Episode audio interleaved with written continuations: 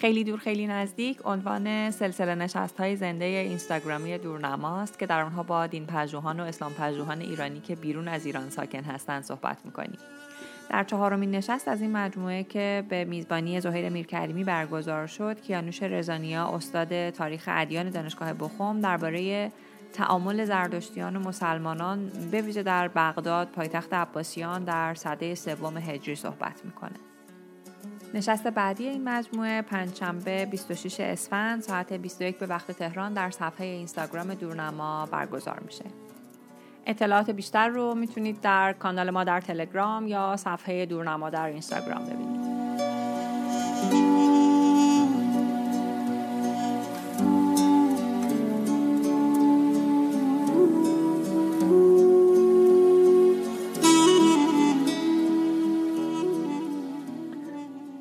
سلام به همه همراهان و مخاطبان دورنما و نشست های خیلی دور خیلی نزدیک. من زهیر میرکریمی هستم و میزبان شما در چهارمین نشست مجموعه خیلی دور خیلی نزدیک.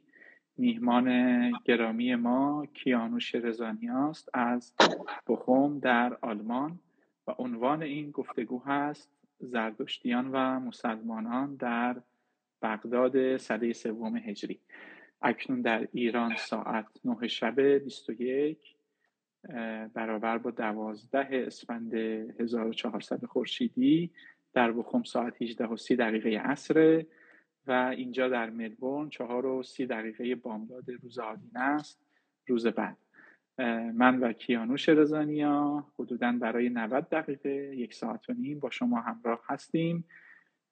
با ما همراه باشید تا پایان این گفتگو. من ابتدا خیلی سریع مجموعه دورنما و مجموعه نشست های خیلی خیلی نزدیک رو معرفی می‌کنم. بعد به معرفی کیانوش می‌پردازم و بعد میریم سراغ پرسش ها برخلاف نشست پیشین که بخش نظرها و پرسش ها بسته بود و در نهایت هم به خاطر مشکل فنی که پیش اومد من نتونستم پرسش ها رو باز بکنم. در این نشست بخش پرسش ها از ابتدا بازه. اگر که پرسشی دارید اونجا بنویسید. در 20 دقیقه پایانی گفتگو به پرسش های شما می‌پردازیم. خب دورنما مجموعه مستقله که از سوی گروهی از دانشجویان و پژوهشگران مطالعات اسلام در سال 1398 شکل گرفت. مدیر و سردبیر اون مهداد عباسیه. و هدف و نیت تشکیل این مجموعه گسترش و تثبیت اسلام پژوهی دانشگاهی در میان فارسی زبانانه. دورنما نامی است برگرفته از سرواژه دریچه به واکاوی رهیافت های نو در مطالعات اسلام و همینطور که از اسمش معلومه به دنبال معرفی پژوهش ها و پژوهشگرانی که در تراز بین المللی کار می‌کنن و پژوهش های نقادانه نوآورانه اونها رو معرفی می‌کنه. دورنما به هیچ نهاد یا مؤسسه دولتی یا غیر دولتی وابسته نیست و همکاران اون هم هیچ بهره مالی یا مادی از این مجموعه نمی‌برن. در مجموعه نشست های خیلی دور خیلی نزدیک هم که تا کنون ما سه نشست رو داشتیم و این نشست چهارم هست هدف ما آشنا شدن با پژوهشگران ایرانی که در خارج از ایران زندگی می‌کنن و در حوزه اسلام پژوهی فعالیت می‌کنن. در هر نشست در کنار آشنایی با پژوهش هاشون یک موضوع خاص رو هم که حوزه کاری و تخصصی اونهاست رو مطرح می‌کنیم و در خلال چند تا پرسش و پاسخ بحث رو پیش می‌بریم. میهمان این نشست ما کیانوش عزیزه که من با اجازه کیانوش رو به شما معرفی بکنم. خیلی کوتاه. کیانوش در حال حاضر استاد تاریخ دینهای آسیای غربی در مرکز دین پژوهی دانشگاه بخوم در آلمان. او همچنین سرپرست بخش تحصیلات دکتری و پسادکتری این مرکز هم هست. همچنین مدیریت مدرسه مطالعات استعاره و دین رو در فرapژوهش استعاره و دین تولید معنای دینی در فرایندهای زبانی رو هم بر عهده داره. همچنین سرپرست پروژه دراز مدت فارسی میانه زرتشتی پیکره و واژه‌نامه دیجیتال هم هست. کیانوش متولد 1350 در تهران تحصیلات دبستان و دبیرستانش رو در آباده فارس گذرونده. کارشناسی رو در رشته مهندسی کامپیوتر از دانشگاه شریف دریافت کرده و کارشناسی ارشدش رو در فرهنگ و زبانهای باستانی از دانشگاه تهران و دکتری ایران شناسی از دانشگاه جورج آگست گوتینگن در آلمان.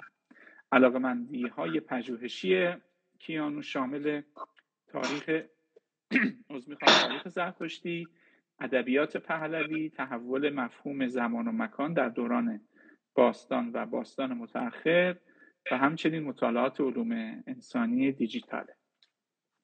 کیانوش معلف دو کتاب هم هست کتاب مفاهیم زمان و جاودانگی در دین زرتشتی و بررسی معزل زروانی و کتاب مفاهیم مکانی در زرتشتی باستان فضاهای کیهانی، آینی و اجتماعی به زبان آلمانی. کیانوش مقالات متعددی به زبان آلمانی، انگلیسی و فارسی منتشر کرده و در پژوهش‌هاش از متون اوستایی، فارسی میانه، فارسی باستان، عربی و فارسی نو استفاده می‌کنه. کیانوش بسیار سپاسگزارم از اینکه لطف کردی دعوت ما و دورنما رو پذیرفتی و میهمان ما هستی بسیار خوشحال و مفتخرم که در خدمتت هستم و کارنامه پژوهشی شما هم قبطه برانگیزه رشک برانگیزه و بسیار هم برای من محل تعمله و پیشرفتی که اگه یه پژوهشگری بخواد تو این حوزه ها کار بکنه به چه زبانهایی باید تسلط داشته باشه. کیانوش قبل از اینکه بریم سراغ پرسش ها اگر فرمایشی دارید یا گفتگویی دارید با همراهان ما بفرمایید. خیلی ممنونم زوی جان. من اول خدمت همه همراهان سلام عرض می‌کنم. شبشون بخیر اکثرا احتمالا از تهران هستن با امداد تو هم بخیر زوی جان. و خیلی تشکر می‌کنم از همه دستندرکاران دورنما برای برگزاری این جلسه و همچنین دعوت من که این امکان رو در اختیار من گذاشتن که در این گفتگو با شما باشم و همچنین در خدمت بینندگان عزیز. خیلی متشکرم پیانوش لطف داری؟ خب پس ما بریم سراغ پرسش ها فکر می‌کنم شش هفت پرسش هست. پرسش یکم مثل همیشه از عنوان گفتگو می‌خوام آغاز بکنم. عنوان گفتگوی ما هست زردشتیان و مسلمانان در بغداد صده سوم هجری. پیش از اینکه وارد پرسش های دقیقتر و جزئی تر بشیم من دوست دارم برای اینکه ذهن من و مخاطب همراه بشه با بحث یک زمینه رو فراهم بکنیم. کمی درباره زردشت زردشتی یا زردشتیانی که مستاق عنوان این گفتگو هستن لطفا برامون بگو و اینکه مسلمانان چه نگاهی به زردشتیان داشتن و اصلا اونها رو چطور میشناختن. علاوه بر اینکه شاید بسیاری از مخاطبان ما در مورد زرتشت زردشتی یا زرتشتیان هم خیلی اطلاعاتی نداشته باشن. بهتر وقتی واقعا می‌خوایم راجع به زردشتی صحبت بکنیم شاید نگاه تاریخی داریم ما همیشه به ادیان. خب برگردیم ببینیم واقعا قدیمی ترین چیزی که ما در مورد دین زردشتی می‌دونیم چی است. خواستگاه دین زردشت از نظر زمانی برمیگرده به صده دوازده تا صده ده پیش از میلاد. اون موقعی که ایرانی ها از هندو ایرانی جدا میشن. در واقع این گروه هندو ایرانی به دو شاخه تبدیل میشن به ایرانی ها و هندی ها و مهاجرت به فلات ایران. در واقع این قبیله این گروه در می‌تونیم بگیم در آسیای مرکزی سکونت داشتن و بعد کم کم میان به فلات ایران. قدیمی ترین متنی که ما از زردشتی داریم متن گاهان هست که بر اساس ضوابط زبانشناسی ما تاریخ گذاری می‌کنیم به حدود صده دوازده تا صده ده پیش از میلاد. البته باید بدونیم که دست نوشته هایی که ما از این متون در اختیار داریم بسیار جدیدتر هستند. برمیگردن به صده پنجم و ششم هجری یعنی صده سیزده میلادی. این متون برای مدت بسیار زیادی به طور شفاهی منتقل شدن و این فرهنگ شفاهی توی زرتشتی بسیار قوی بوده و متون به صورت آینی منتقل شدن. یعنی توی آین به خاطر اینکه توی آین های زردشتی این متون تکرار می شدن و هم طور ثابت نگه داشته شدن و انتقال داده شدن. خب حالا اگر ما بخوایم یه نگاه تاریخی جلوتر بیایم تو دوره اوستایی جدید معمولا می‌تونیم بگیم همزمان هست با دوره اخوامنشی یک سری متون جدید دیگه ما از دین زردشتی داریم و با یک فاصله ای که توی دوره اشکانی هست که ما متاسفانه هیچ متنی از این دوره نداریم به دوره ساسانی می‌رسیم که دوباره متنهای فارسی میانه زردشتی رو ما داریم.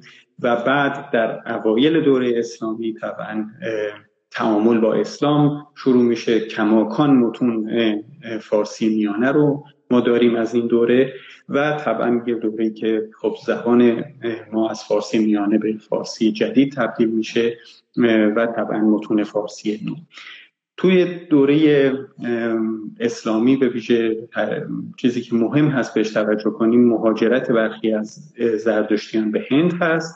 که خب پارسیان هند رو ما ازش می‌شناسیم. این طبعا این مهاجرت هم در واقعا موجهای متفاوتی اتفاق افتاده. یک باره نبوده و میشه گفت که از همون اوایل دوره اسلامی صده اول این مهاجرت ها شروع شده و کم کم زرتشتی ها از راه دریا به هند رفتن و بیشتر ساکن گجرات شدن.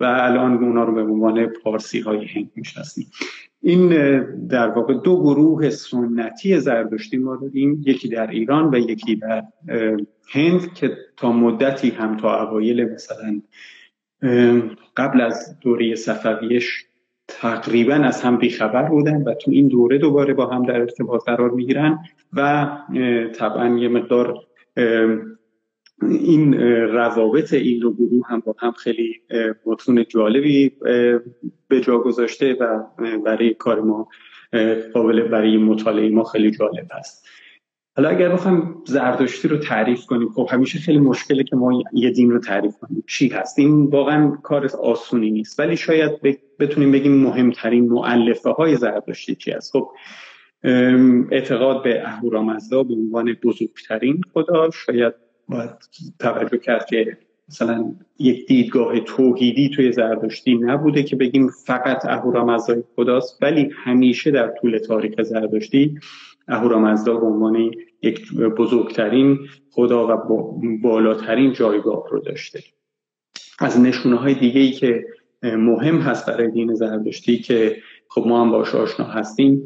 تقویم زردشتی هست که دوازده ماه رو داره نام دوازده ایزد روی این ماه گذاشته شدن و تقویم زردشتی یک ویژگی دیگه هم داره که سی روز هر ماه رو هم به هر ایزد نسبت داده, نسبت داده و بدین شکل نام هر سی ایزد زردشتی توی این تقویم ذخیره شدن. از ویژگی دیگه خب که هممون می‌شناسیم آتش هست که جایگاه ویژه‌ای در این دین داره به عنوان نماینده اهورامزدا در زمین و به همین خاطر توی های زردشتی حضور داره. و سرایش به زبان اوستایی در آین ها این هم از ویژگی های زردشتی هست و به همین دلیل هم هست که متون اوستایی تا به امروز به طور شفاهی انتقال پیدا کردن خب از ویژگی های غیر آینی اگه بخوایم بگیم البته غیر آینی نیست این هم آینیه ولی به عموم مردم برمیگرده نه فقط به بدان پوشش زردشتی هست که دو معلفه مهم داره یکی صدره که یک پیرهنی هست که زردشتیان به عنوان اولین لایه میپوشن یک پیرهن دینی هست و بعد کستی که به عنوان یک کمربند بسته میشه روی این پیراهن و خب این کستی هم اونقدر پراکنده بوده که این واژه کشتی که ما امروز داریم به عنوان ورزش کشتی از همین میاد که به عنوان کمربند رو گرفتن و با هم جدال کردن هست. و این از معلفه های مهم دوره معلفه های زردشتی هست که در کنار اون باید باز به سگانه اخلاقی زردشتی هم توجه کنیم که گفتار نیکن کردار نیکن چه نیک. اینها رو میشه در مجموع گفت که معلف های مهم زردشتی هستند حالا اگر بخوایم ببینیم که خب زرد... مسلمانان چجوری به زردشتی ها نگاه می‌کردن توی این از همه این معلفه ها خب به من به عنوان یک آدمی که بیشتر با واژه ها در سر و کار دارم شاید بعد نباشه به واژه ها نگاه می‌کنیم. حداقل این نگاه من. بله. مثلا واژه‌ای که اصلا مسلمانان به زردشتیان چی خطاب می‌کردن؟ واژه‌ای که براش هست مجوس هست. این واژه خیلی جالبه که به دوره هخامنشی برمیگرده. این یک واژه بسیار قدیمی هست که در مثلا بگیم ایرانی باستان به نام مگو که همون واژه‌ای هست که توی فارسی نو موبت شده ولی یک فرم دیگریش به, به شکل مگوس به یونانی رفته از طریق یونانی به سوریانی رفته و از سوریانی به عربی. در واقع همین واژه نشون میده که چه تعاملاتی هست و چگونه این ارتباط بین ایران و ارتباط بین زردشتی و اسلام چجوری شکل گرفته. و تا حدود این نگاه یک نگاه موبدانه نشون هست که اسلام به این دین یک نگاه موبدانه داره. از این جهت خب این جالب هست برای ما. نکته دیگه که هست آتش پرستی هست که در واقع نباید به عنوان آتش پرستی نگاه کرد. آتش به عنوان نماد اهورامزدا است که باز هم این عاملی هست که توی مکالمات اسلام و زرتشت رنگین میشه. و در واقع می‌تونیم اینجوری بگیم که یک نگاه بیشتر نگاه شاید آینی و موبدانه هست که توی اسلام به ویژه در اول در اوایل دوره اسلامی خیلی پررنگ هست. چقدر جالب. ممنونم کیانوش. واقعا عالی بود. چه خلاصه پرمغز و پرمحتوایی و فکر می‌کنم همه معلفه های اصلی رو هم شما فرمودید. خب پرسش دوم در پرسش دوم من دوست دارم تکمیل بکنم پرسش یکم. و بحث در مورد تعامل زردشتیان و مسلمانان در مورد زردشتیان دانستیم. منظور از مسلمانان چیه؟ آیا این مسلمانان همون چیزی هستند که ما امروزه به عنوان مسلمان می‌شناسیم؟ یا باز هم مثل هر در واقع موضوع تاریخی دیگه ای این در طول زمان تحول پیدا کرده و وقتی داریم در مورد مسلمانان صده سوم صحبت می‌کنیم داریم در مورد انسانهای دیگه ای شاید صحبت می‌کنیم. ماهیتشون چی بود؟ چه تعاملی زردشتیان و مسلمانان تو اون صده با هم داشتن؟ و آیا این تعامل صرفا پس از فتوحات ایجاد شده بود؟ یا آیا این تعامل صرفا پس از فتوحات ایجاد شده بود؟ یا اینکه زردشتیان و عرب ها پیش از ظهور اسلام هم با هم تعاملاتی داشتن و نسبت اون وقت متن یا باورهای اسلامی عربی با متن و باورهای زرتشتی چیه و آیا در واقع بحث زیر متنهایی که برای متون اسلامی چه قرآن چه روایات مطرحه ما می‌تونیم ریشه های از اون رو در متون و آین های زرتشتی ببینیم یا نه. خیلی ممنون برای این سال خیلی جالب. طبعا نگاه ما به دین های نگاه تاریخی است و همینطور که تو اشاره کردید ما نمی‌تونیم با ادیان به عنوان یک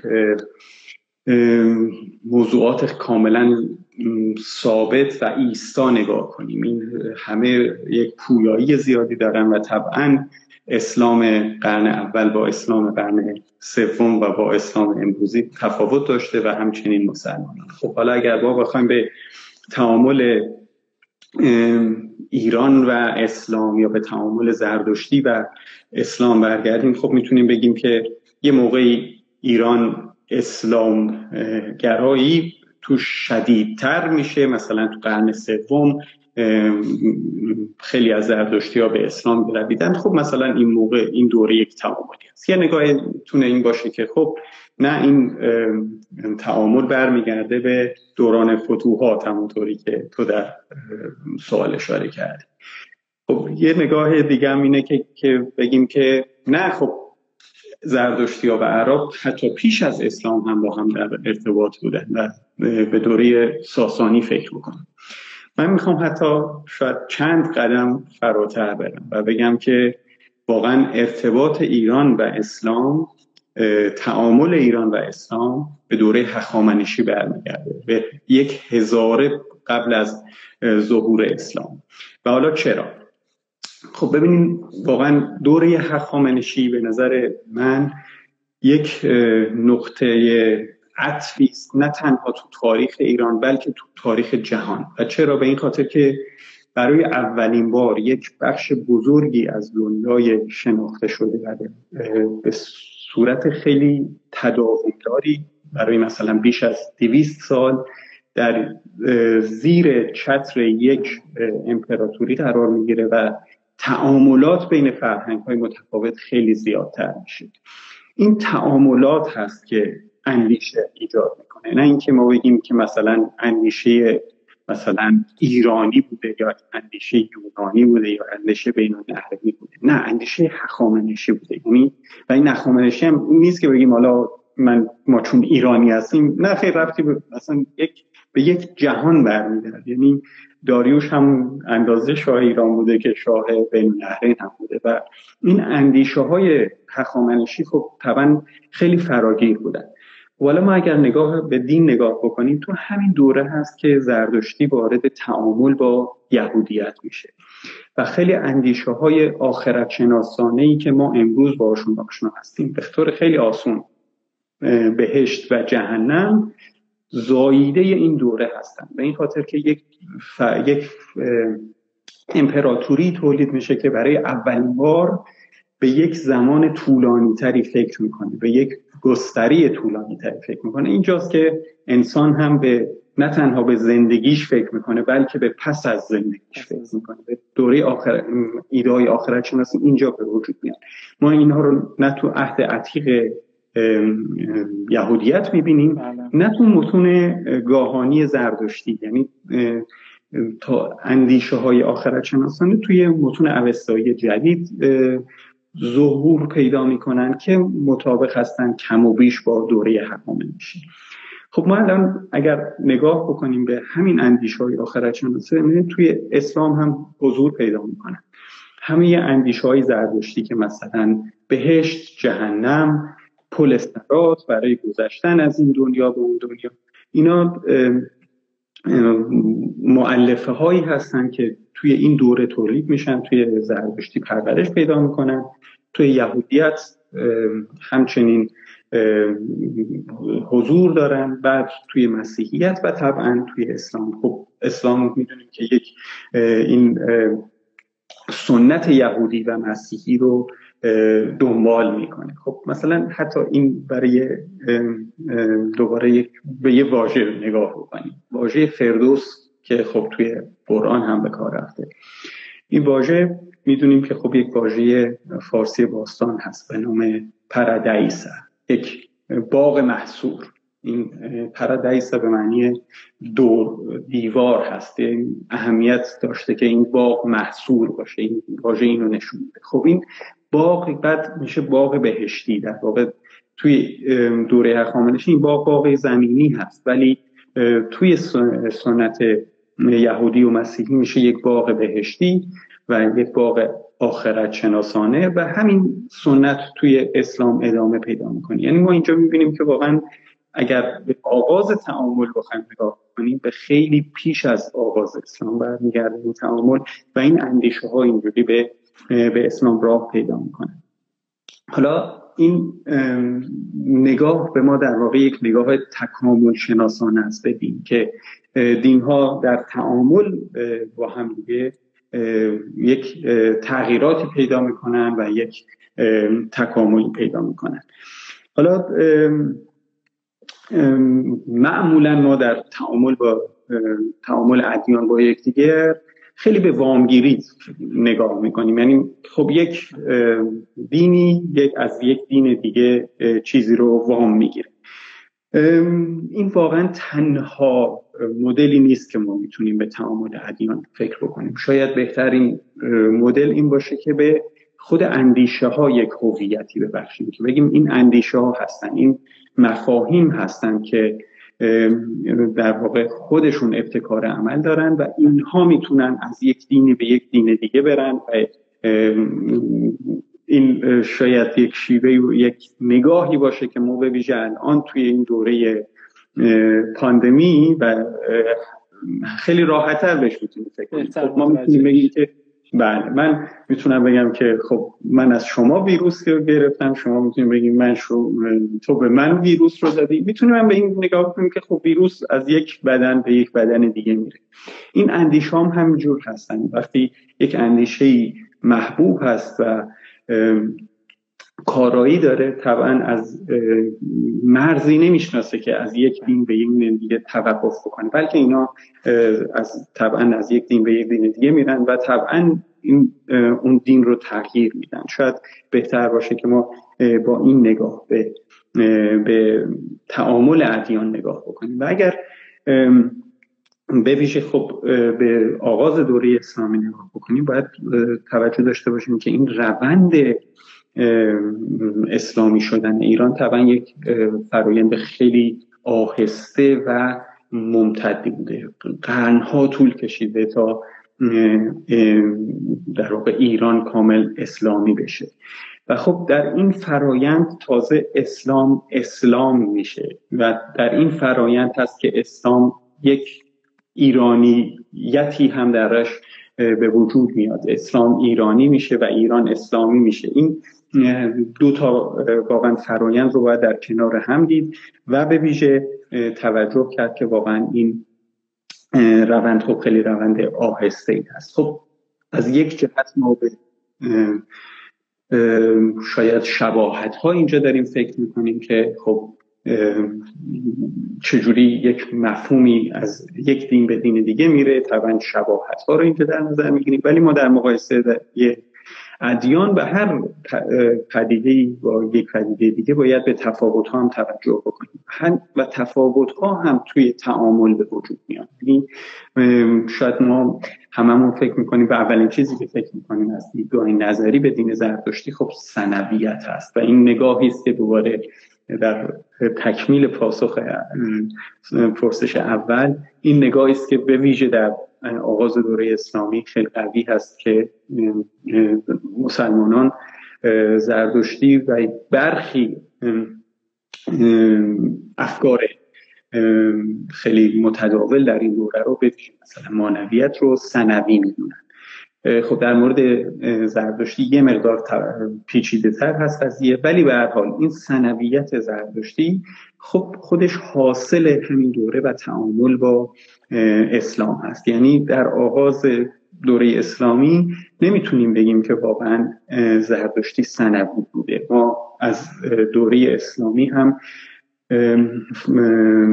فرایندهای آفرین شناسانه رو می‌دونیم که بیشتر توحیدی هستند مثلا یک برای کل آفرینش یک مبدع شناخته می شده که ازلی هست و از اون یک دوگانه به, به وجود میان و این دوگانه در واقع اصل دیالکتیک کل آفرینش رو پایه گذاری می‌کنن ولی مثلا تو دوره اسلامی در تقابل با توحید پررنگ اسلامی زردشتی در واقع از این توحید صرف نظر می‌کنه. برای اینکه یک هویت مستقلی داشته باشه بیشتر به جانب دوگانگی میره. و جالبه وقتی که ما این متون به ویژه اسلامی این سه قرن اول اسلام رو می‌خونیم حتی قرن چهارم قرن پنجم که فرق شناس های اسلامی چجوری به زردشتی نگاه کردن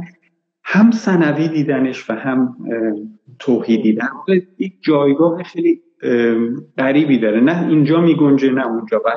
بحث می‌کنن این فرق شناس ها و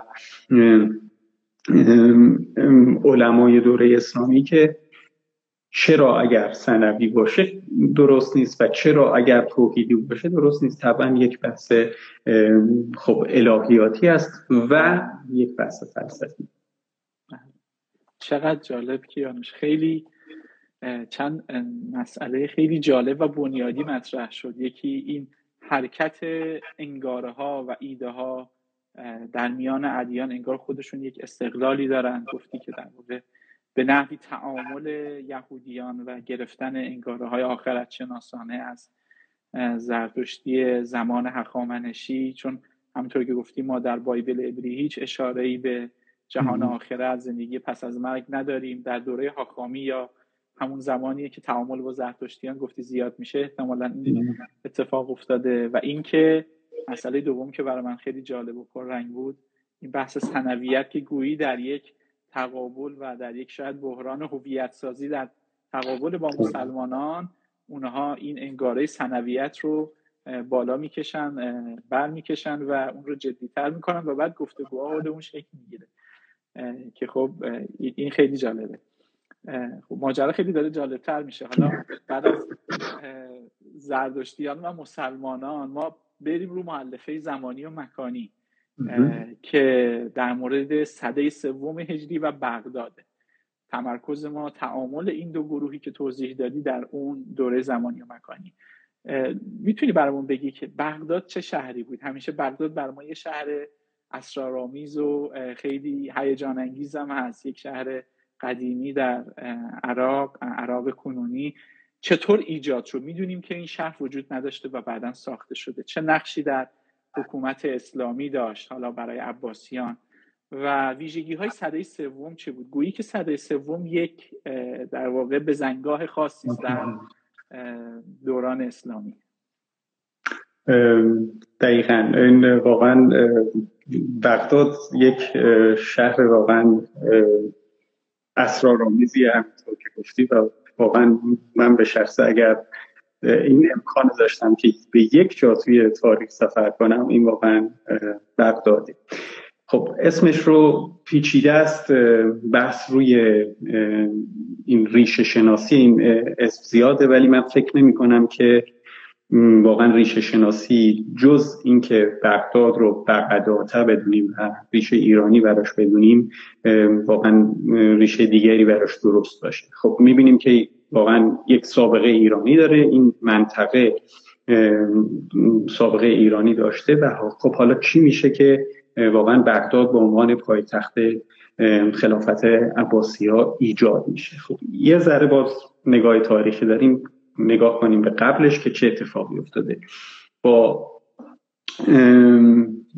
با خلافت چهارمین خلیفه امام اول شیعیان یک حرکت واقعا جالبی اتفاق میفته اینکه اسلام از شبه جزیره خارج میشه. و حالا به کجا میشه؟ وارد بین النهرین میشه. خب این نقطه خیلی مهم هست که واقعا چرا بین النهرین؟ چرا مثلا کوفه که توی بین النهرین هست انتخاب میشه. به این خاطر که این بین النهرین از همون دوره ساسانی منطقه که برای اولا از یک سو برای ارتباط دو تا امپراتوری بزرگ اون دوره دو امپراتوری ساسان و اون خیلی اهمیت داره. و هم برای ادیان در واقع این نقطه که مسیحی ها یهودی ها زرتشتی ها و مانوی ها توی قبل از اسلام در ارتباط خیلی نزدیک بودن توی این منطقه. در واقع پایتخت ادیان این دوره هست بله. خب می‌دونیم که امویا خلافت رو به دمشق بردن.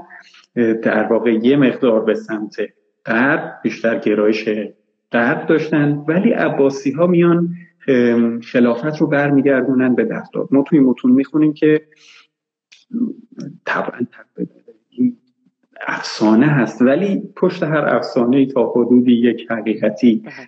پنهان شده. و اینکه خب به منصور خیلی توی منطقه میگرده که یک جایی رو پیدا کنه که مناسب باشه برای پایگذاری پایتخت. عباسی. کجاست؟ ده کیلومتر فاصله داره از تیسفون که پایتخت ساسانی است. این خب نشون میده که گرایش به سمت دولت ساسانی اینجا بیشتر میشه و خلافت عباسی در واقع با انتخاب این منطقه کنار تیسفون به نوعی می‌خواد این به این قدرت تکیه بزنه و طبعا از دولت ساسانی از امپراتوری ساسانی به عنوان یک مدل برای این دوره استفاده بکنه. این و اینجا خب یک شهری ایجاد میشه یک شهر مدوری که خب واقعا وقتی آدم اینو تو متون می‌خونه واقعا باید یک شهری باشه در اوج زیبایی. و این مدل این شهر به هر حال برمیگرده به یک پایتخت ساسانی به اردشیر خوره که خب اردشیر ساخته این شهر رو توی فیروزآباد. و تا حدودی دوباره ما اینجا سیاست عباسی رو توی معماری این شهر می‌بینیم. و این خودش خوب نشون میده که عباسی با انتخاب بغداد اینجا به دولت ساسانی و ایرانی توجه خاصی دارن. خب فقط حالا این بود مکانی قضیه. اگه به بود زمانی نگاه بکنیم قرن سوم. قرن سوم واقعا از این جهت از جهت تولید متون یکی از واقعا شکوفاترین دوره های واقعا نه تنها ایران بوده شاید واقعا برای کل تمدن اسلامی و باید توجه کرد حتی برای زردشتیگری بسیار دوره شکوفایی بوده ما متون بسیاری به, زبان فارسی میانه داریم که تو این قرن نوشته شدن اینجا بحث این نیست که اینا متون مثلا از دوره ساسانی. دوباره انتقال داده شدن یا این تو این دوره مثلا کپی شدن یا دست نوشته های ما از این دوره است؟ نه واقعا تو این دوره نوشته شد و کجا نوشته شدن؟ بغداد. یعنی بغداد قرن سوم یکی از بزرگترین مراکز تولید متن زردشتی ما اگر مثلا به نوشته های زردشتی نگاه بکنیم 56 درصد متون زردشتی به این دوره به زبان فارسی میانه به این دوره برمیگرد ما اگر مثلا به عنوان هر ایرانی متخصص حتی نگاه بکنیم فکر می‌کنیم که خب فارسی میانه یک زبانی به دوره ساسانی برمیگرده و طبعا این متون باید بیشتر به دوره ساسانی برگردن. ولی چنین نیست. متونی که طبعا در اختیار ماست خیلی کمتر از متونیه که تولید شده و ما متون دوره ساسانی رو نداریم. ولی به هر حال آنچه که ما در اختیار داریم نشون میده که بیشتر متون فارسی میانه زردشتی در این دوره تولید شدن و این خب اگر مقایسه بکنیم حدود مثلا چهل درصد شاید از کل متون فارسی میانه زردشتی متون الهیاتی هستند که تولید این دوره هستند و ما به این اندازه متن الهیاتی از زردشتی از دوره ساسانی در اختیار نداریم. بیشتر تو دوره مثلا ساسانی توجه به تفسیر متون بوده و ترجمه متون اوستایی به فارسی میانه و این تو این دوره است که ما یک معلفی جدید یک بعد جدیدی در زرتشتیت ایجاد میشه و این بعد الهیتیه و این کاملا در تعامل با اسلام و علمای اسلامی است که بحث های زیادی صورت می‌گیره و یک این برمیگرده واقعا به ساختار میاندینی بغداد و که هم تو دولت عباسی تایید و واقعا تکثیر میشه و هم اینکه خب توی بین النهرین به ویژه این از زمان ساسانی وجود داشته این ارتباط میاندینی که و کماکان توی دوره اسلامی هم پیش میره و به حال طبق همون فرضیه ای که گفتیم که این اندیشه ها توی تعامل بین گروه های مختلف بین فرهنگ های مختلف بیشتر تولید میشن دوباره ما این به همین خاطر اینجا تو قرن سوم یک اندیشه های زیاد و متون زیادی رو می‌بینیم که تولید میشه. چقدر جالب. خیلی عالی بود کیانوش و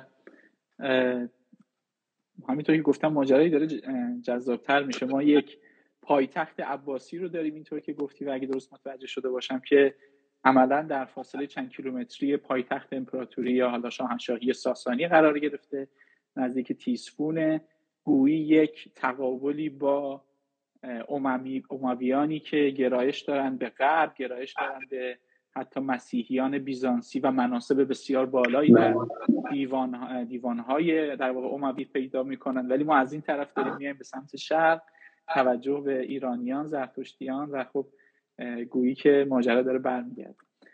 خیلی جالب بود.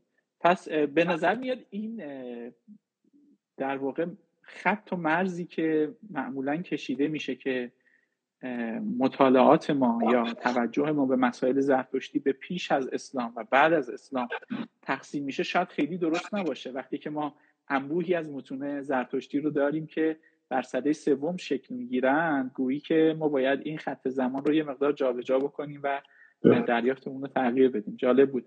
و برای همراهان عرض می‌کنم این دقتی که کیانوش در مورد درصدهای تولید متون داره برآمده از اونه که سرپرست در واقع پیکره متون زرتشتی است که در واقع همه متون رو زیر چشمش داره و در واقع می‌تونه این درصدها رو به صورت دیجیتال استخراج بکنه و این هم خیلی جالبه که ما الان می‌تونیم با عدد و رقم برآورد بکنیم که چقدر از این متون بعدا تولید شدن این چیزهایی که باقی موندن و چقدر مربوط به دوران پیش از اون هستن. خیلی جالب بود. کیانوش دوست دارم برم سراغ پرسش بعدی با اینکه برام جالبه همینجا بیشتر گفته بکنیم ولی ملاحظه زمان رو هم دارم.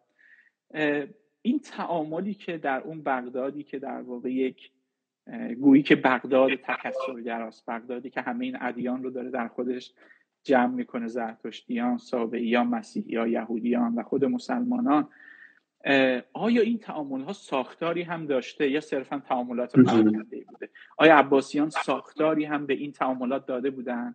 از چه زمانی آغاز شده اصلا این تعامل ها و آیا ما می‌تونیم براش دوره های اوج و افول در نظر بگیریم؟ در حکومت عباسی. این سوالم بسیار سوالی جالبیه و در واقع خب اینی که گفتیم یک تعاملی بین ادیان هست و ادیان متفاوتی توی بین النهرین به ویژه تو بین النهرین در ارتباط با هم هستن درسته؟ ولی جالب واقعا این هست که خلافت عباسی خیلی حمایت می‌کنه از این ساختار میاندینی و حتی ساختارهای دولتی درست میشه که از این در واقع ارتباط میاندینی حمایت می‌کنه. خب حالا برای نمونه.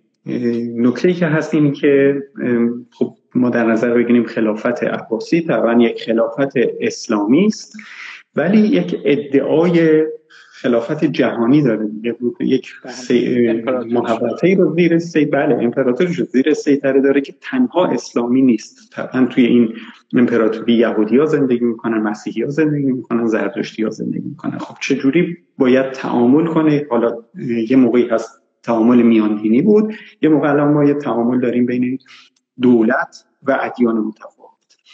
خب یک ساختاری برای این نیاز هست و این ساختاری که تو دوره عباسی اتخاذ میشه اینه که نماینده های هر دین یعنی هر دین یک نماینده به پایتخت میفرسته به بغداد میفرسته و اینها همه ساکن بغداد هستن برای ارتباط با خلافت. در واقع خلافت برای اینکه با مسیحیت صحبت بکنه یک نماینده در دربار عباسی داره که طبعا بسیار مقتدر هست.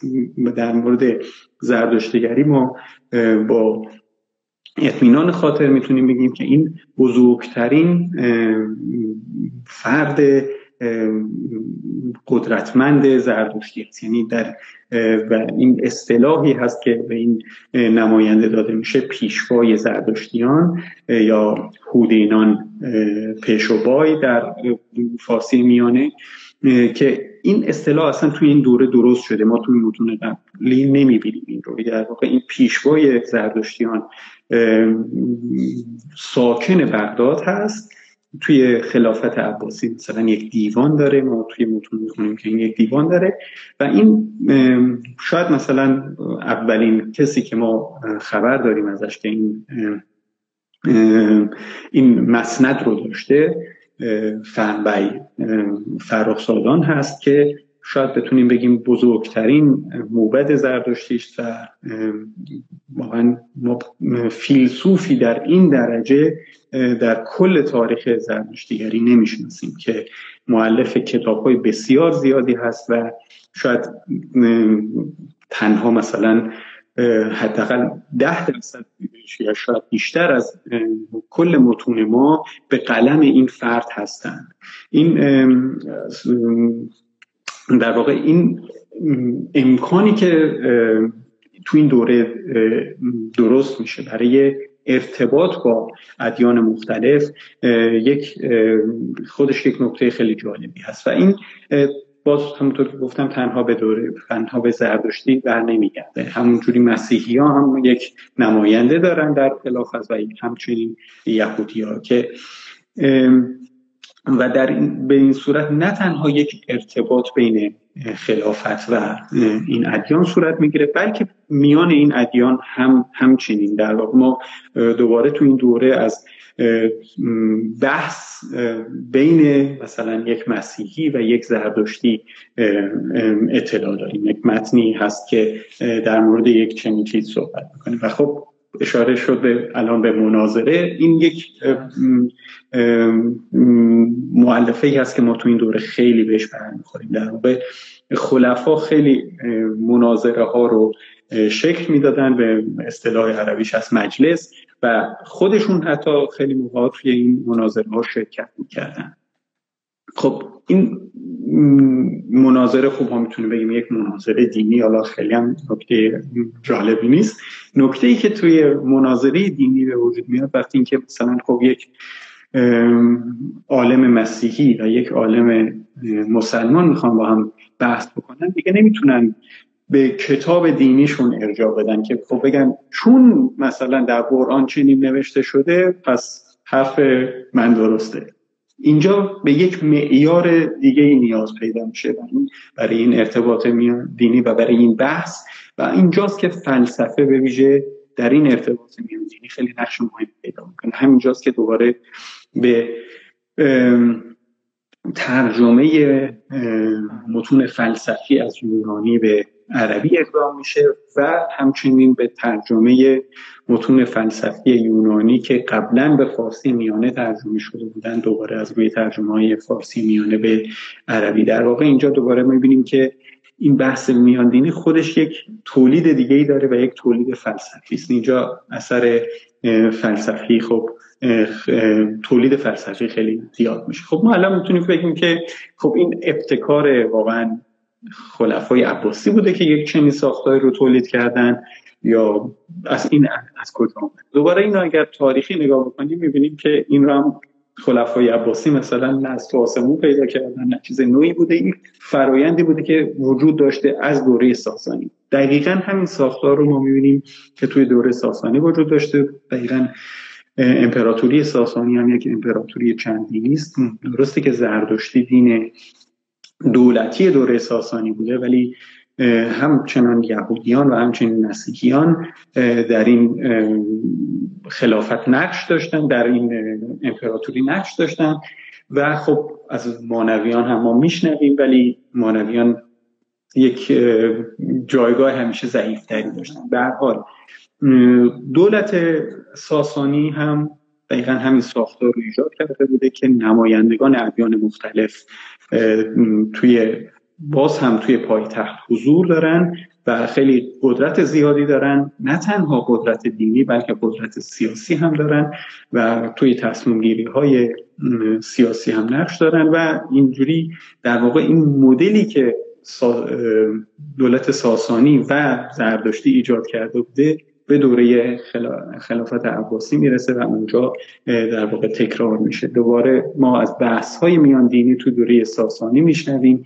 و همونجا هم هست که دوباره ما به متون فلسفی می‌رسیم که متون فلسفی یونانی ترجمه میشن به به فارسی میانه. همچنین متون هندی از سانسکریت ترجمه میشن به فارسی میانه. متاسفانه ما این ترجمه رو نداریم ولی خب متون به ما میگن که چه اتفاقایی افتاده تا حدی که ما می‌تونیم به این به اینها به اینها تکیه بکنیم به ما نشون میدن که یک ترجمه و یک حرکت های ایجاد شده که اینا خیلی شبیه هستن. یعنی در واقع فرایندهایی که ما تو دوره ساسانی می‌بینیم خیلی شبیه هستن به فرایندهای دوره عباسی. خب اگر بخوایم سوال این بود که چه دوره واقعا به افول رسیده چه بله. دوره واقعا اوج داشتن این روابط. شاید واقعا از اوایل دوره عباسی شروع میشه این تعاملات و این ساختارها وجود داشته. ولی حداقل اگر به زردشتی و ایرانی بخوایم نگاه بکنیم واقعا اوج این دوره رو باید دوره معمون بدونیم که خب معمون یک دلبستگی به ایران و فرهنگ ایران داشته به خاطر مادرش که ایرانی بوده طبعا فرهنگ هم که همیشه از طریق مادر واقعا منتقل میشه. دقیقا. و این واقعا تو این دوره معمول ما خیلی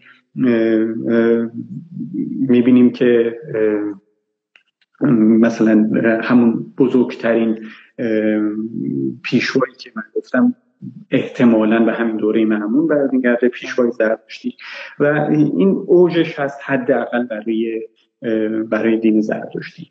و واقعا اگر ولی افولش رو می‌تونیم در واقع برای کل دوره عباسی بگیم و برای همه ادیان. و واقعا احتمالا به دوره رازی برمیگرده که قرن چهارم هست. و تو این خلافت رازی می‌بینیم که دیگه این ساختار نمایندگان دینی در مرکز عملا از بین میره. دیگه اون رونق رو نداره این بحثای میان دینی و یه دوره جدیدی شروع میشه. شاید واقعا این هم محدود به زرتشتی نیست که ما دیگه از پیشوای دینی چیزی نمیشنویم از این دیوان پیشوای دینی در بغداد دیگه چیزی نمیشنویم و همچنین از ادیان دیگه از مسیحیت و یهودیت هم گویا دیگه این واقعا این ساختار از بین میره و میشه گفت که اواسط قرن چهارم واقعا متاسفانه این مدل دیگه از بین میره. خیلی جالب بود کیانوش این برآمدن و محل توجه قرار گرفتن فلسفه و فلسفه یونان یا فلسفه های موجودی که متونی که گفتی از هندی ترجمه میشن. به عنوان ناظر بیطرف در تعاملات میان ادیانی که وجود داشته که چطور یک سیاست در واقع یک حکومت سیاسی و میزان تکسرگراییش باعث برآمدن در واقع فضای ذهنی فلسفی و فکری میشه در یه جامعه. این خیلی جالب بود و این دوران اوج و افولی که ما گفتیم از معمون داریم و تقریبا شاید یک صد بعدش صد سال بعدش به سمت افول میره. ما نمونه ای از این گفتگوها یا مناظره ها داریم در تعامل های خاصی که مثلا ثبت شده باشه میان زردشتیان و مسلمانان یا با خلیفه بدون خلیفه. این های در دست هست. یک یک متن هست که یک متن فارسی میانه هست که واقعا به یک مناظره بین همین پیشوایی که من اسمشو بردم آذر فنبی اشاره می‌کنیم که در حضور خلیفه در حضور معمون انجام شده. و علت این تاریخ گذاری هم که ما می‌کنیم همین متن هست. البته واقعا باید گفت که این متن بیشتر یک ژانر ادبی است و یک مدلی هست که ما توی متون مسیحی هم بسیار زیاد می‌بینیم. شاید نباید بهش واقعا خیلی وزن تاریخی داد ولی به هر حال نشون میده که یک واقعا مجالس مناظره بوده در این دوره و خلیفه هم می‌تونسته در اینها شرکت بکنه. یک نمونه دیگه ای که خب ما از یک تاریخدان می‌دونیم از مسعودی ذکر شده یک مجلسی هست که یحیی برمکی اون ایجاد می‌کنه. خب می‌دونیم اینا به خاندان برمکی برمیگردن و سابقه ایرانی دارن و اینجوری نوشته مسعودی که یازده گروه متفاوت مسلمان علماشون توی این جلسه شرکت داشتن. یک عالم غیر دینی مثلا می‌تونیم بگیم یک فیلسوف و یک زردشتی که احتمالا می‌تونیم فرض کنیم که خب این زردشتی هم مثلا پیشوای زردشتیان تو این دوره بوده در بغداد. بله. خب و بحث مثلا بحث درباره عشق هست که اینا همه درباره عشق بحث می‌کنن. متاسفانه ما این مناظره رو نداریم ولی این خبرش هست. و دوباره از این مثال میشه استفاده کرد که خب وقتی ما میگیم مسلمان قرن سوم ما از یازده گروه متفاوت داریم خبردار میشیم. یعنی یک نمی‌تونیم بگیم یک اسلام و یک نظر تو این دوره و همه هم پذیرفته بودن حداقل تا اون حد که بتونن بیان توی دربار و بحث کنن. این نمونه هایی هست که میشه بهش اشاره کرد. تا اون حدودی که متن ما خیلی جالب خیلی جالب. این میزان تکسر 11 گروه مسلمان احتمالا یه فیلسوف و یک زرتشتی و در مورد عشق صحبت بکنن و ما از اونجا می‌رسیم به دورانی که از عشق مگو و در واقع تک گویی هایی که هست و جالب اون دوران چه تکسری وجود داشته هم در درون جامعه اسلامی و هم با ادیان دیگه. خیلی جالبه. این که در مورد مناظرات گفتی من یاد در واقع روایات اسلامی میفتم یک روایاتی هست که شیخ صدوق نقل می‌کنه برای اولین بار در کتاب توحیدش و در عیون اخبار و رضا در مورد مناظراتی که میان علی ابن موسی رضا امام هشتم شیعیان با در واقع ادیان دیگه در محضر معمون شکل می‌گیره و حالا همونطور که انتظار داریم از این سبک روایات به پیروزی امام رضا منجر میشه دیگران یا مثلا در واقع قانع میشن یا ساکت میشن. ولی اینکه گفتی در واقع گویی که این یک ژانر یک سبک ادبی است که زرتشتیان داشتن مسیحیان داشتن و حالا همینطور مسلمانان داشتن. حالا جالبه که فرمودی که بحثای وساقت تاریخی ما در همین طرف هم مثلا روایاتی که برای این قضیه داریم روایات مرسلن یا همه راویان توصیق نشدن. یعنی خیلی روایات قوی نیستن ضعیفن ولی در هر صورت در تلاش برای برساختن یک واقعیت اجتماعی بودن که مناظرات چه اتفاق میفته خیلی جالبه که ما نمونه های در واقع از ادیان دیگر رو هم اینجا داریم. خب خیلی عالی. من می‌خوام برم سراغ پرسش پنجم کیانوش که این دانشی که منتقل شد آیا دانشی که دوران ساسانی یا از زرتشتیانی که در واقع حالا این عقبه رو داشتن از دوران ساسانی تا قرن سوم به دست چه کسانی به درون جامعه اسلامی رسید؟ اصلا چه متونی منتقل شد؟ چرا این متون؟ اگر متونی منتقل شدن چرا این متون انتخاب شدن و متون دیگری مثلا انتخاب نشدن؟ یعنی یه مقدار در مورد این فرایند انتقال و کسایی که درگیرش بودن لطفا برامون بگید خب این انتخاب خیلی مهم هست که تو ذکر کردی و واقعا اگر به این فرایند انتخاب بخوایم نگاه بکنیم باید بین در واقع مسلمانان و زردشتیان اینجا تفاوت بذاریم که توی این دو گروه این, این انتخاب به دو شکل متفاوت بوده. اول شاید بهتر باشه با زرتشتی شروع کنیم. متونی که ما از زرتشتی ها داریم در واقع تنها متون دینی است. شاید ما مثلا انتظار داریم که زرتشتی ها به عنوان وارثان میراث ساسانی مثلا همه متون ساسانی رو به ما منتقل کرده باشن. این چنین نیست. ما مثلا توی کل متون زردشتی فارسی میانه که داریم. چه دوره ساسانی چه دوره اسلامی. تنها مثلا چندین متن هستن متن کوتاه هستن که می‌تونیم بهشون بگیم حدودا غیر دینی. البته ما می همه می‌دونیم که این تقسیم بندی دینی غیر دینی برای این دوره خیلی درست نیست. ما نمی‌تونیم از غیر دینی صحبت بکنیم. طبعا یک معلفه دینی توش هست.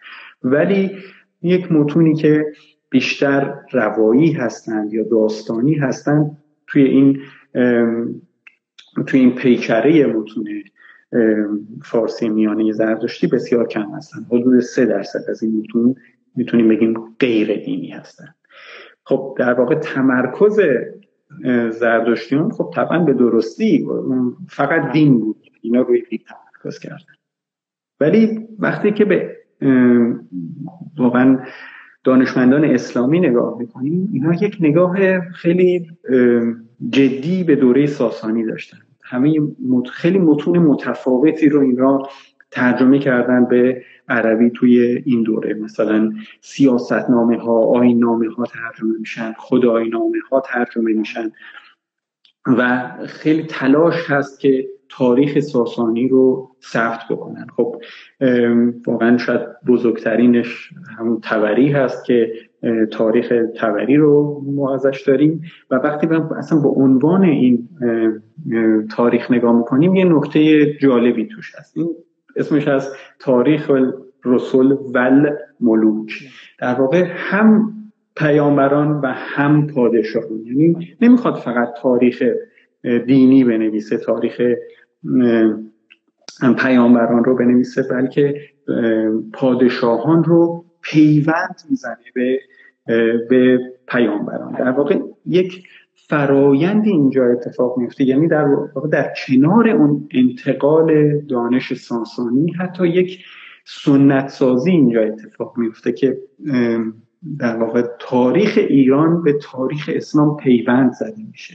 در واقع ساسانیان ایرانیان به عنوان زمینه به عنوان پیش زمینه ظهور اسلام اینجا نقش داده میشن. و ما اگر حالا این نگاه تاریخی که اینجا بهش داشتیم ببینیم که بیراه هم نیست. واقعا این چنین بوده. در واقع ما اگر گفتیم که مثلا این تعامل اسلام و ایران به دوره هخامنشی برمیگرده خب این این نگاه توری خیلی هم بیراه نیست و واقعا میشه اینجوری بهش نگاه کرد. طبعا ولی یک این پیوند یه مقدار داستانی تره. مثلا اینکه نژاد ایرانی ها از طریق یکی از پسرهای نوح به نوح می‌رسه. در واقع ما پیوند زده میشیم به به می‌تونیم بگیم به کل قبیله سامی ها و به این طریق اسلام. یا مثلا یه نمونه دیگرش هست که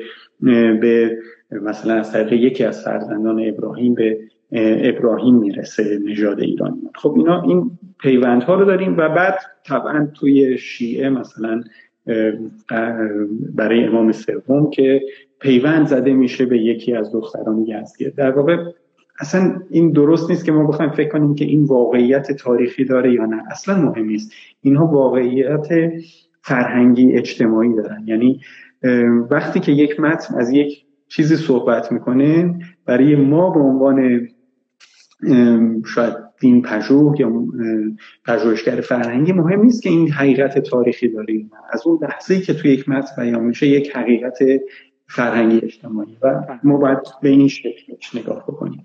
و اینجا خب حالا در واقع این انتخابی میشه که به طور کلی بین این دو گروه مسلمانان و زردشتیان اتفاق افتاده که می‌تونیم بگیم ساسانی ها مسلمانان به همه علوم ساسانی توجه داشتن زرتشتی ها متمرکز شدن روی علوم دینی. حالا اگر ما بخوایم نگاه بکنیم که زردشتی ها به حال دنبال کننده فرهنگ ساسانی هستن. شاید واقعا اینجا فرایندی که اتفاق میفته وامگیری هست به معنی اخص کلمه. خب ببینید وقتی ما میگیم وامگیری توی فرایندهای فرهنگی معنی که براش داریم اینه که واقعا منظورمون کپی کردنه که مثلا یک فرهنگی یک معلفه ای رو از یک فرهنگ دیگه برداشت می‌کنه و همون رو تکرار می‌کنه. ولی وام گرفتن به معنی اخص کلمه خب من اگر مثلا یک کتابی از تو وام بگیرم تو برای اون مدت اون کتاب رو دیگه نداری دادیش به من درسته؟ و واقعا شاید این اتفاق میفته توی تعامل ایران و اسلام توی این دوره در این مورد. در واقع فرهنگ ساسانی از زرتشتی ها گرفته میشه و توی فرهنگ اسلامی واقعا پیوند زده میشه. و شاید واقعا این رو ما بتونیم بگیم وامگیری به معنی اخصه کلمه.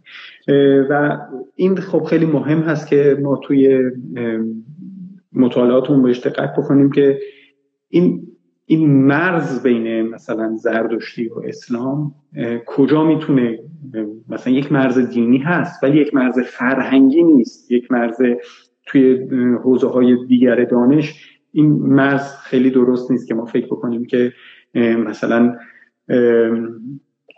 دانشمندای اسلامی به فرهنگ ساسانی یا به دانش ساسانی کم توجهی داشتن بلکه برعکس ما اگر کتاب های عربی این دانشمندای اسلامی رو نداشتیم.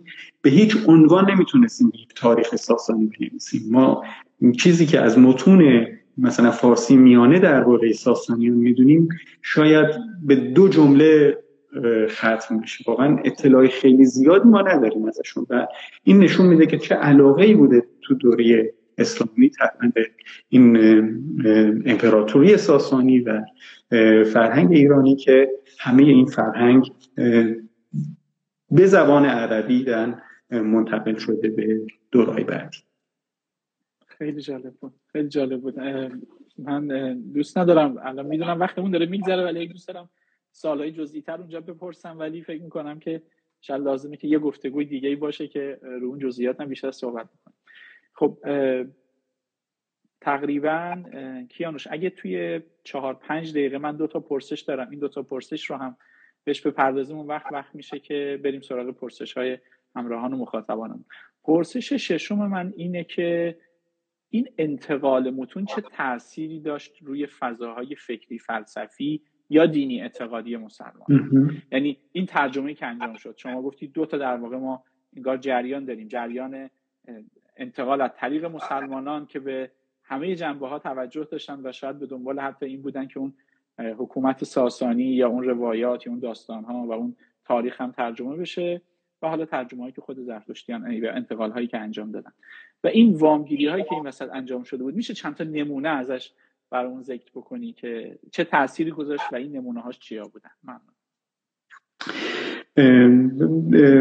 اگر واقعا بخوام خیلی سریع به این تاثیر توی فضای فکری در بین مسلمان فکر بکنیم نکته که هست این نگاه تاریخی هست که بین علمای اسلامی هست و یک مثلا پدیده می‌تونیم بگیم به وجود میاد به نام فرق شناسی که این مسلمان این دانشمندا علاقه دارن که همه دینهای خیلی متفاوت اون دوره رو مکتوب کنن بهش بپردازن.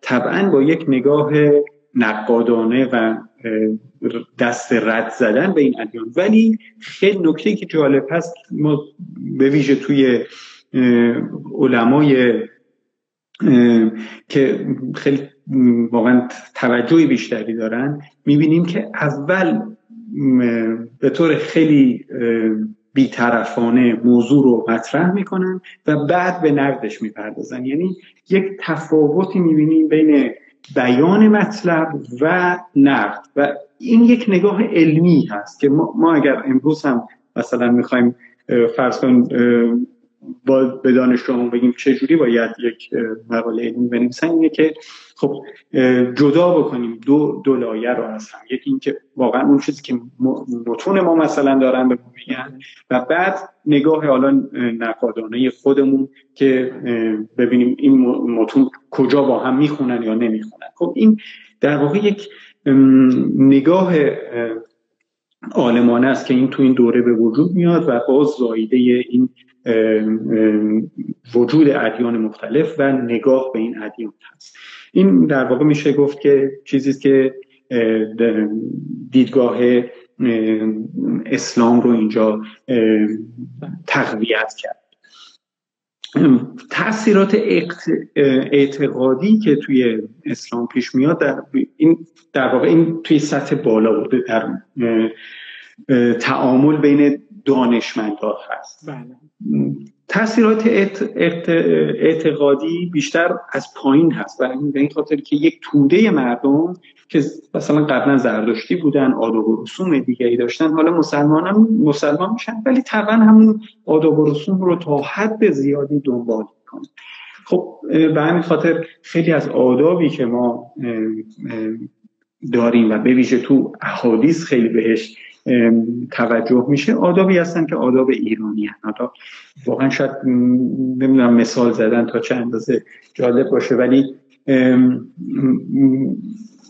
میشه مثلا بهش فکر کرد که اینا چجوری این واقعا پیدا کردن. ولی حالا بلاس مثلا برای نمونه یک پدیده ای که باز دوباره برمیگرده به دوره هخامنشی و این این هست که خب اولا ایده آخرت شناسانه به وجود اومده ولی خب حالا یک وقتی یک فرد میمیره چه اتفاقی میفته؟ خب این اتفاقی که توی زردشتی میاد که اینه که یکی از مفاهیمی که قبلا از توی, توی متون گاهانی هست یک تعبیر نوعی بهش داده میشه و این که فرد پس از مرگ یک ایزدی رو می‌بینه یک ایزد بانوی رو می‌بینه به نام دعینا که این دعینا همون واژه اوستایی هست که بعدا میشه واژه دینی که ما امروز بکنیم دعینا به دین تبدیل میشه.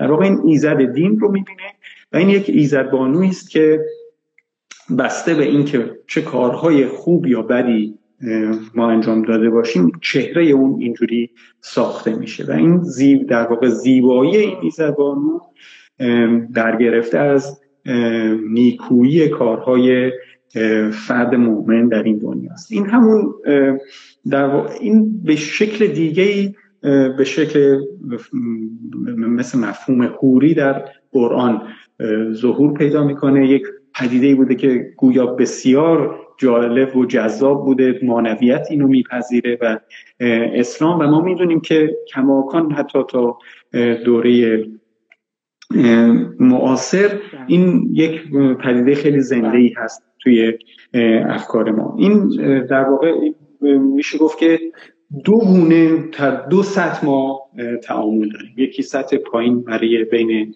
توده مردم از اینجا باورها ادامه پیدا می‌کنن به یکی در سطح علما که بیشتر بحث های نظری هست و تغییرات نظری. خیلی جالب بود. فکر می‌کنم خیلی جزئیاتی بیشتری بود. باز ملاحظه زمان هست. قطعا نمونه هایی که گفتی و این تأثیری که گویی متون متأخر اسلامی روایات احادیث مسائل فقهی و مناسکی از زرتشتی گرفته و این وام هایی که گرفته و اینها رو حالا میشه ردش رو پیدا کرد.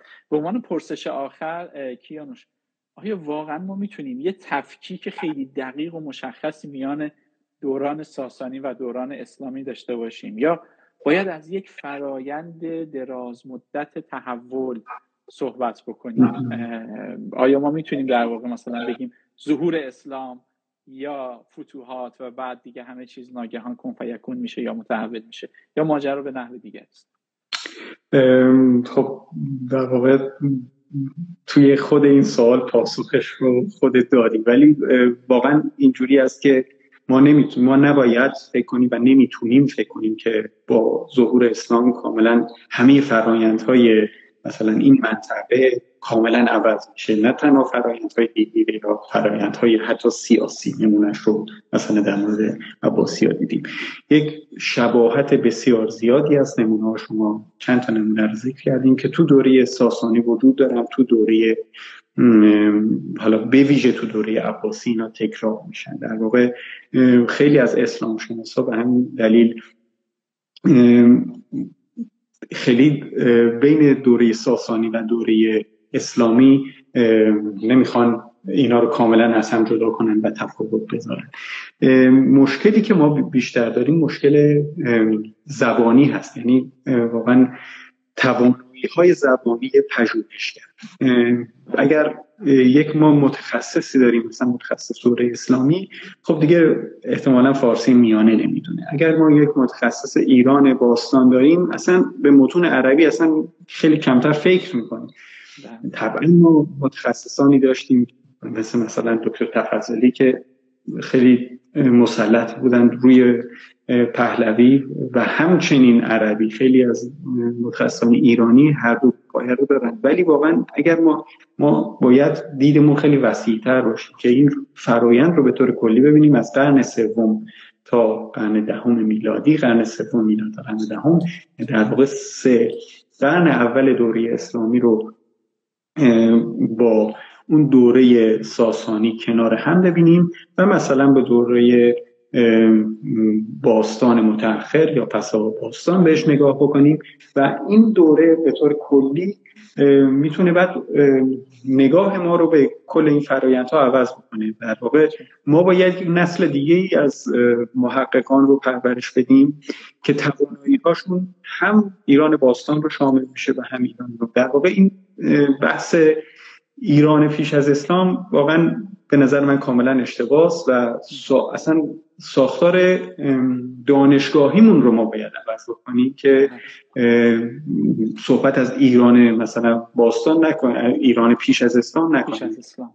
ایران مثلا دوره باستان متأخر و این نگاه ما رو عوض می‌کنه و توانایی هایی که ما به دانشگاه میدیم رو باید عوض بکنیم که هم هر دو طرف رو از هر دو منابع بتونن استفاده کنن. و متاسفانه یک ایرادی هم در اسلام شناسی هست که الان خیلی نگاه به سوی غرب هست. دلایلش رو راحت می‌تونیم حدس بزنیم. و مثلا به متون سوریانی توجه خیلی بیشتر میشه به متون یونانی توجه میشه ولی به متون فارسی میانه توجه نمیشه. این اشکال توت هر دو رشته است و ما باید این رو اصلاح کنیم و این واقعا شاید وظیفمون باشه به ویژه در پرورش نسل بعد. عالی بسیار عالی. مخصوصا این چند دقیقه آخر که در واقع بایسته های پژوهشی رو مطرح کردی خیلی جالب بود. همیشه تصور می‌کردیم که ابری و سوریانی و یونانی و لاتین تنها چیزهایی لازمه ولی در واقع از این طرف فارسی میانه و اوستایی و فارسی باستان و این متون هم کمتر بهش توجه شده و باید پژوهشگر به اینها توجه بکنه. بسیار عالی. خب ما تعداد زیادی پرسش داریم کیانوش. من پیشا پیش از همراهان عذرخواهی می‌کنم که بعید می‌دونم به همش برسیم. ولی من شروع می‌کنم به مطرح کردن پرسش ها اجازه بدید. خب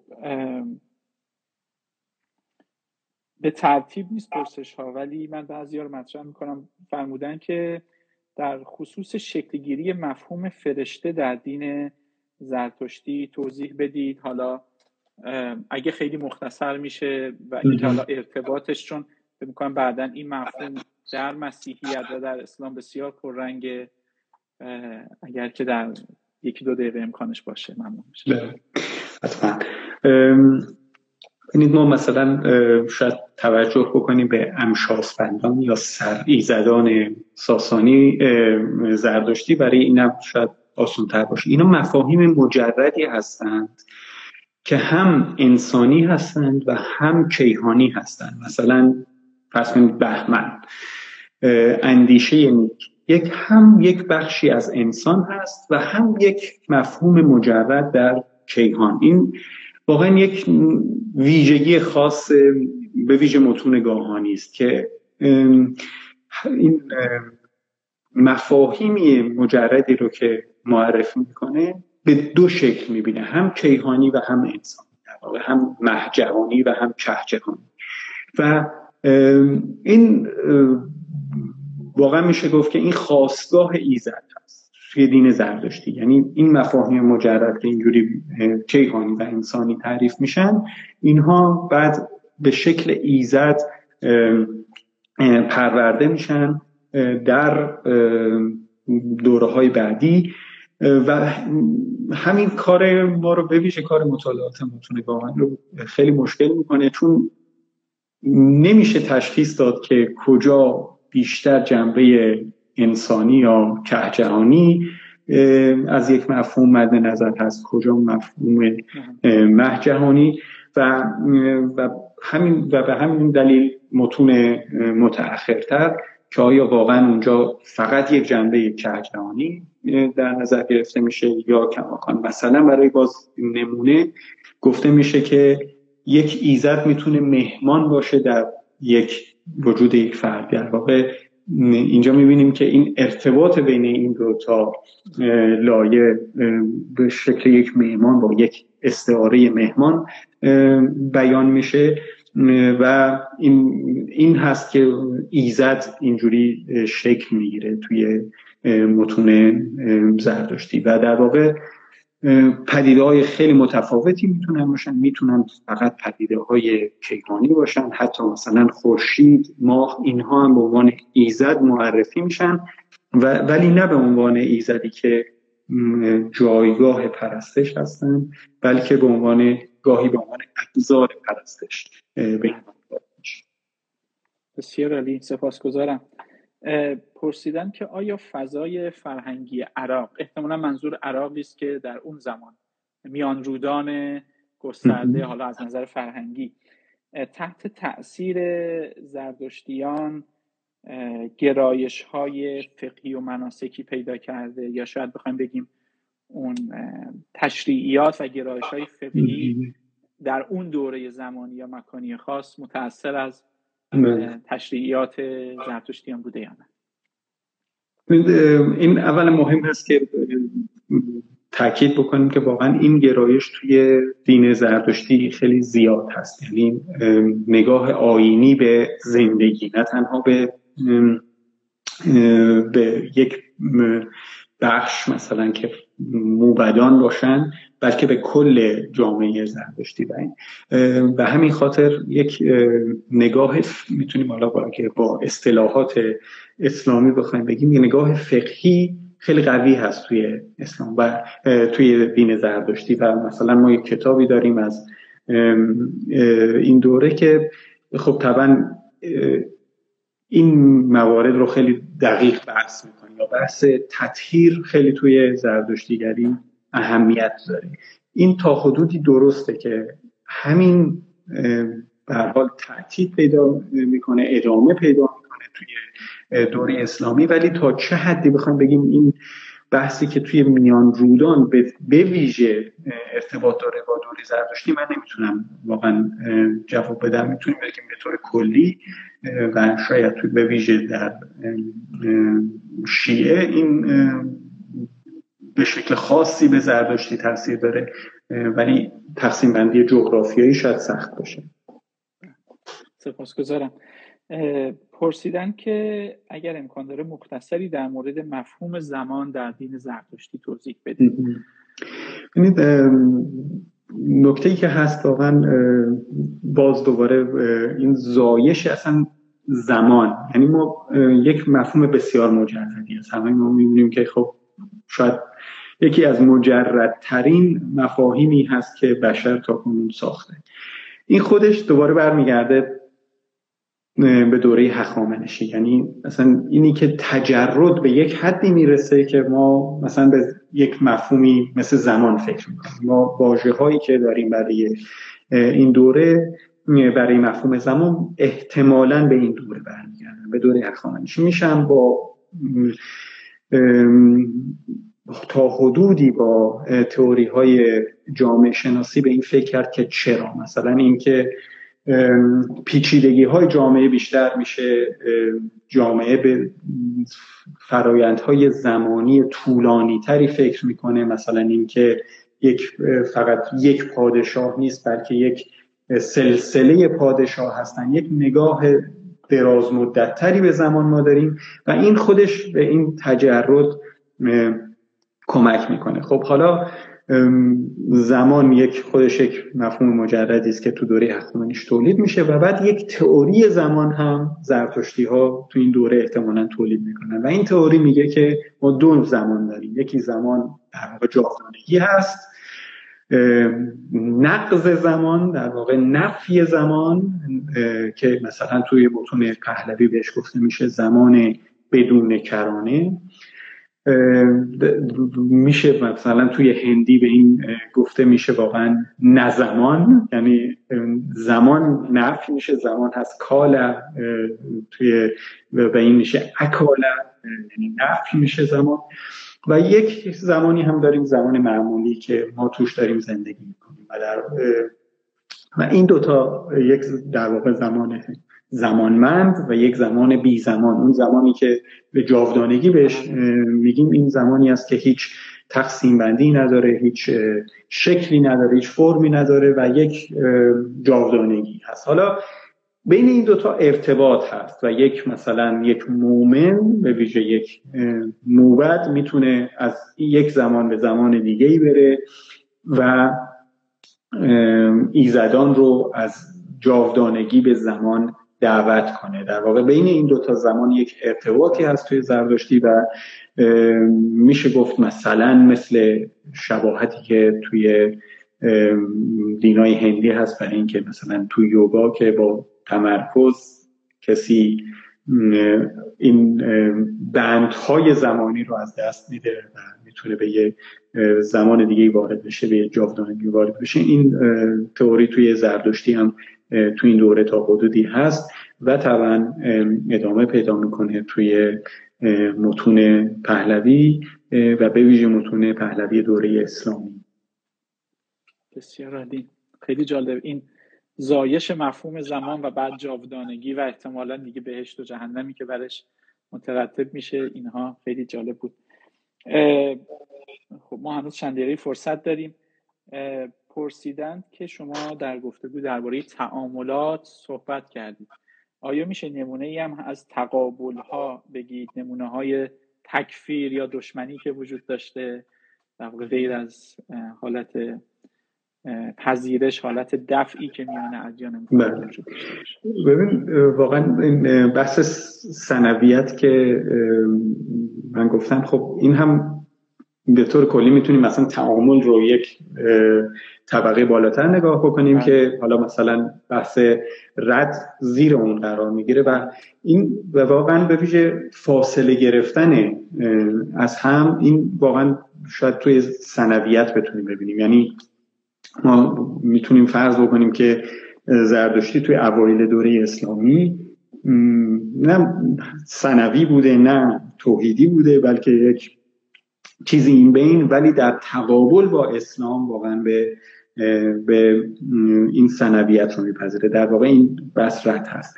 و خب توی متون فرق شناسی به ویژه مثلا متن شهرستانی متن ملاحمی که جدیدن پیدا شده و ما این متن رو بحث کردیم. اینجا نشون واقعا بحث رد هست. اینجا مثلا ملاحمی ذکر می‌کنه که خب زردشتیان یک کیهان شناسی سنوی دارن که مثلا اورمزد و ابلیس دو هر دو ازلی فکر میشن.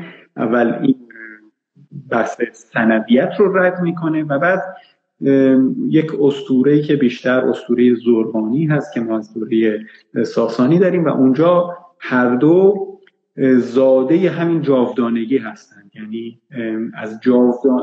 از تبدیل جاودانگی به زمان و زمانمند شدن زمان دو اصل به وجود میاد. در واقع این, این ایده زردشتی است که وقتی که تو جاودانگی هیچ تقسیم بندی نیست ولی وقتی که ما به زمان می‌رسیم وقتی که به محدودیت های زمانی می‌رسیم هیچ وقت نمی‌تونه تنها خوبی وجود داشته باشه. اینجاست که ریشه در واقع بدی ریشه ابلیس به زبان اسلامی اینجاست. در واقع تبدیل جاودانگی به به زمان. و مثلا این رو هم بیان می‌کنه و این رو هم رد می‌کنه. در واقع ما توی, توی این مناظره همیشه رد داریم از دو طرف. حالا توی متون زردشتی هم همچنینه. مثلا یک متنی داریم از قرن چهارم که به رد یهودیت مسیحیت منویت و اسلام می‌پردازه. این در بحث عالمانه همیشه رد هست. ولی جالبه که توی همین بحث در رد که انجام میشه باز هم خیلی خیلی موقع این وامگیری ها یا شبیه سازی ها باز هم اتفاق میفته بسیار عالی. یکی دو تا پرسش دیگر بود که مرتبط بود با این پرسش و شما فکر می‌کنم پاسخ گفتید. اونها رو تکرار نمی‌کنم. به عنوان آخرین پرسش کیانوش عزیز چون فقط دو یا سه, سه دقیقه وقت داریم پرسیدن که آیا انگاره های یا ایده های حکمرانی عربی اسلامی متأثر بوده از زرتشتیان یا نه؟ یا به ویژه سنویتی که در بعضی از نگاه ها میان خلافت و امامت شکل بله. بله. من فکر کنم خب پرسش کننده تا حدودی پاسخ رو می‌دونه. ببینید این نکته خیلی جالبی هست و حتی معماری مثلا بغداد همینو نشون میده. یک ایده یک ایده ساسانی ما داریم و این هست برادری دین و دولت. به دین و دولت میگن زوجه. این خیلی از محققا میگن این یک ایده متأخر ساسانی است ولی من فکر نمی کنم اینجوری باشه. واقعا یک ایده هست که واقعا به زمان خود اردشیر به پایگذاری دوله ساسانی برمیگرده. این برادری دین و دولت واقعا ایده است که تو دوره اسلامی ادامه پیدا می‌کنه و در واقع ما تو دوره ساسانی خب یک شاهنشاه داریم در کنارش یک موبدان موبد داریم ولی تفاوتی که هست تو دوره مثلا تو خلافت اسلامی خلیفه هم دولت مرد هست و هم دین مرد هست. در واقع در یک فرد تمرکز پیدا می‌کنه. و جالب این هست که ما اگر مثلا معماری اردشیر خوره رو مقایسه بکنیم با معماری بغداد در واقع دقیقا این تفاوت و این شباهت رو می‌بینیم. یعنی اصل یکیست و ولی این تفاوت توی این شباهت نمودار شده. این که توی مثلا اردشیر خوره تو مرکز اردشیر خوره ما فقط دو ساختمون بسیار پر اهمیت می‌بینیم. یکی یک برج هست که نماینده دولت هست و یک آتشکده. توی بغداد توی مرکز بغداد خب یک مسجد هست که چسبیده به یک دقیقا به اون منار بزرگی که توی مرکز بغداد هست که خب این دقیقا نشون میده که اونجا حتی به هم میچسبن که با هم متحد میشن یک ساختار میشن یک ساختمون میشن ولی توی مثلا اردشیر خوره از هم جدا هستن. در واقع دقیقا این ایده دین و دولت هست که از دوره ساسانی به دوره اسلامی ادامه پیدا می‌کنه. بسیار عالی. خیلی سپاسگزارم کیانوش عزیز و از همراهان عزیز دورنما و نشست های خیلی دور خیلی نزدیک. پرسش ها بیشتر از اینه ولی متاسفانه زمان ما به پایان رسیده. امیدوارم توی فرصت دیگه ای من دوباره بتونم میزبان کیانوش باشم و این بحث رو ادامه بدیم. کیانوش اگر که فرمایشی هست پیش از پایان این نشست بفرمایید. من از همراهی همه بینندگان و شنوندگان تشکر می‌کنم که این وقت گرامی پنجشنبه شبشون رو به ما دادن و این مصاحبه رو گوش دادن. از تو خیلی تشکر می‌کنم به خاطر وقتی که گذاشتی برای تهیه این برنامه و به ویژه تهیه کنندگان برنامه دورنما که این برنامه بسیار جالب رو تهیه کردن و به ویژه اسم خیلی قشنگی که برای این سری انتخاب کردن خیلی دور خیلی نزدیک در واقع درد دلی است که همه ما داریم دور از ایران ولی نزدیک به ایران دور از موضوع مورد پژوهشمون و خیلی نزدیک بود من از همتون خیلی سپاسگزارم. سپاسگزارم. خیلی ممنون.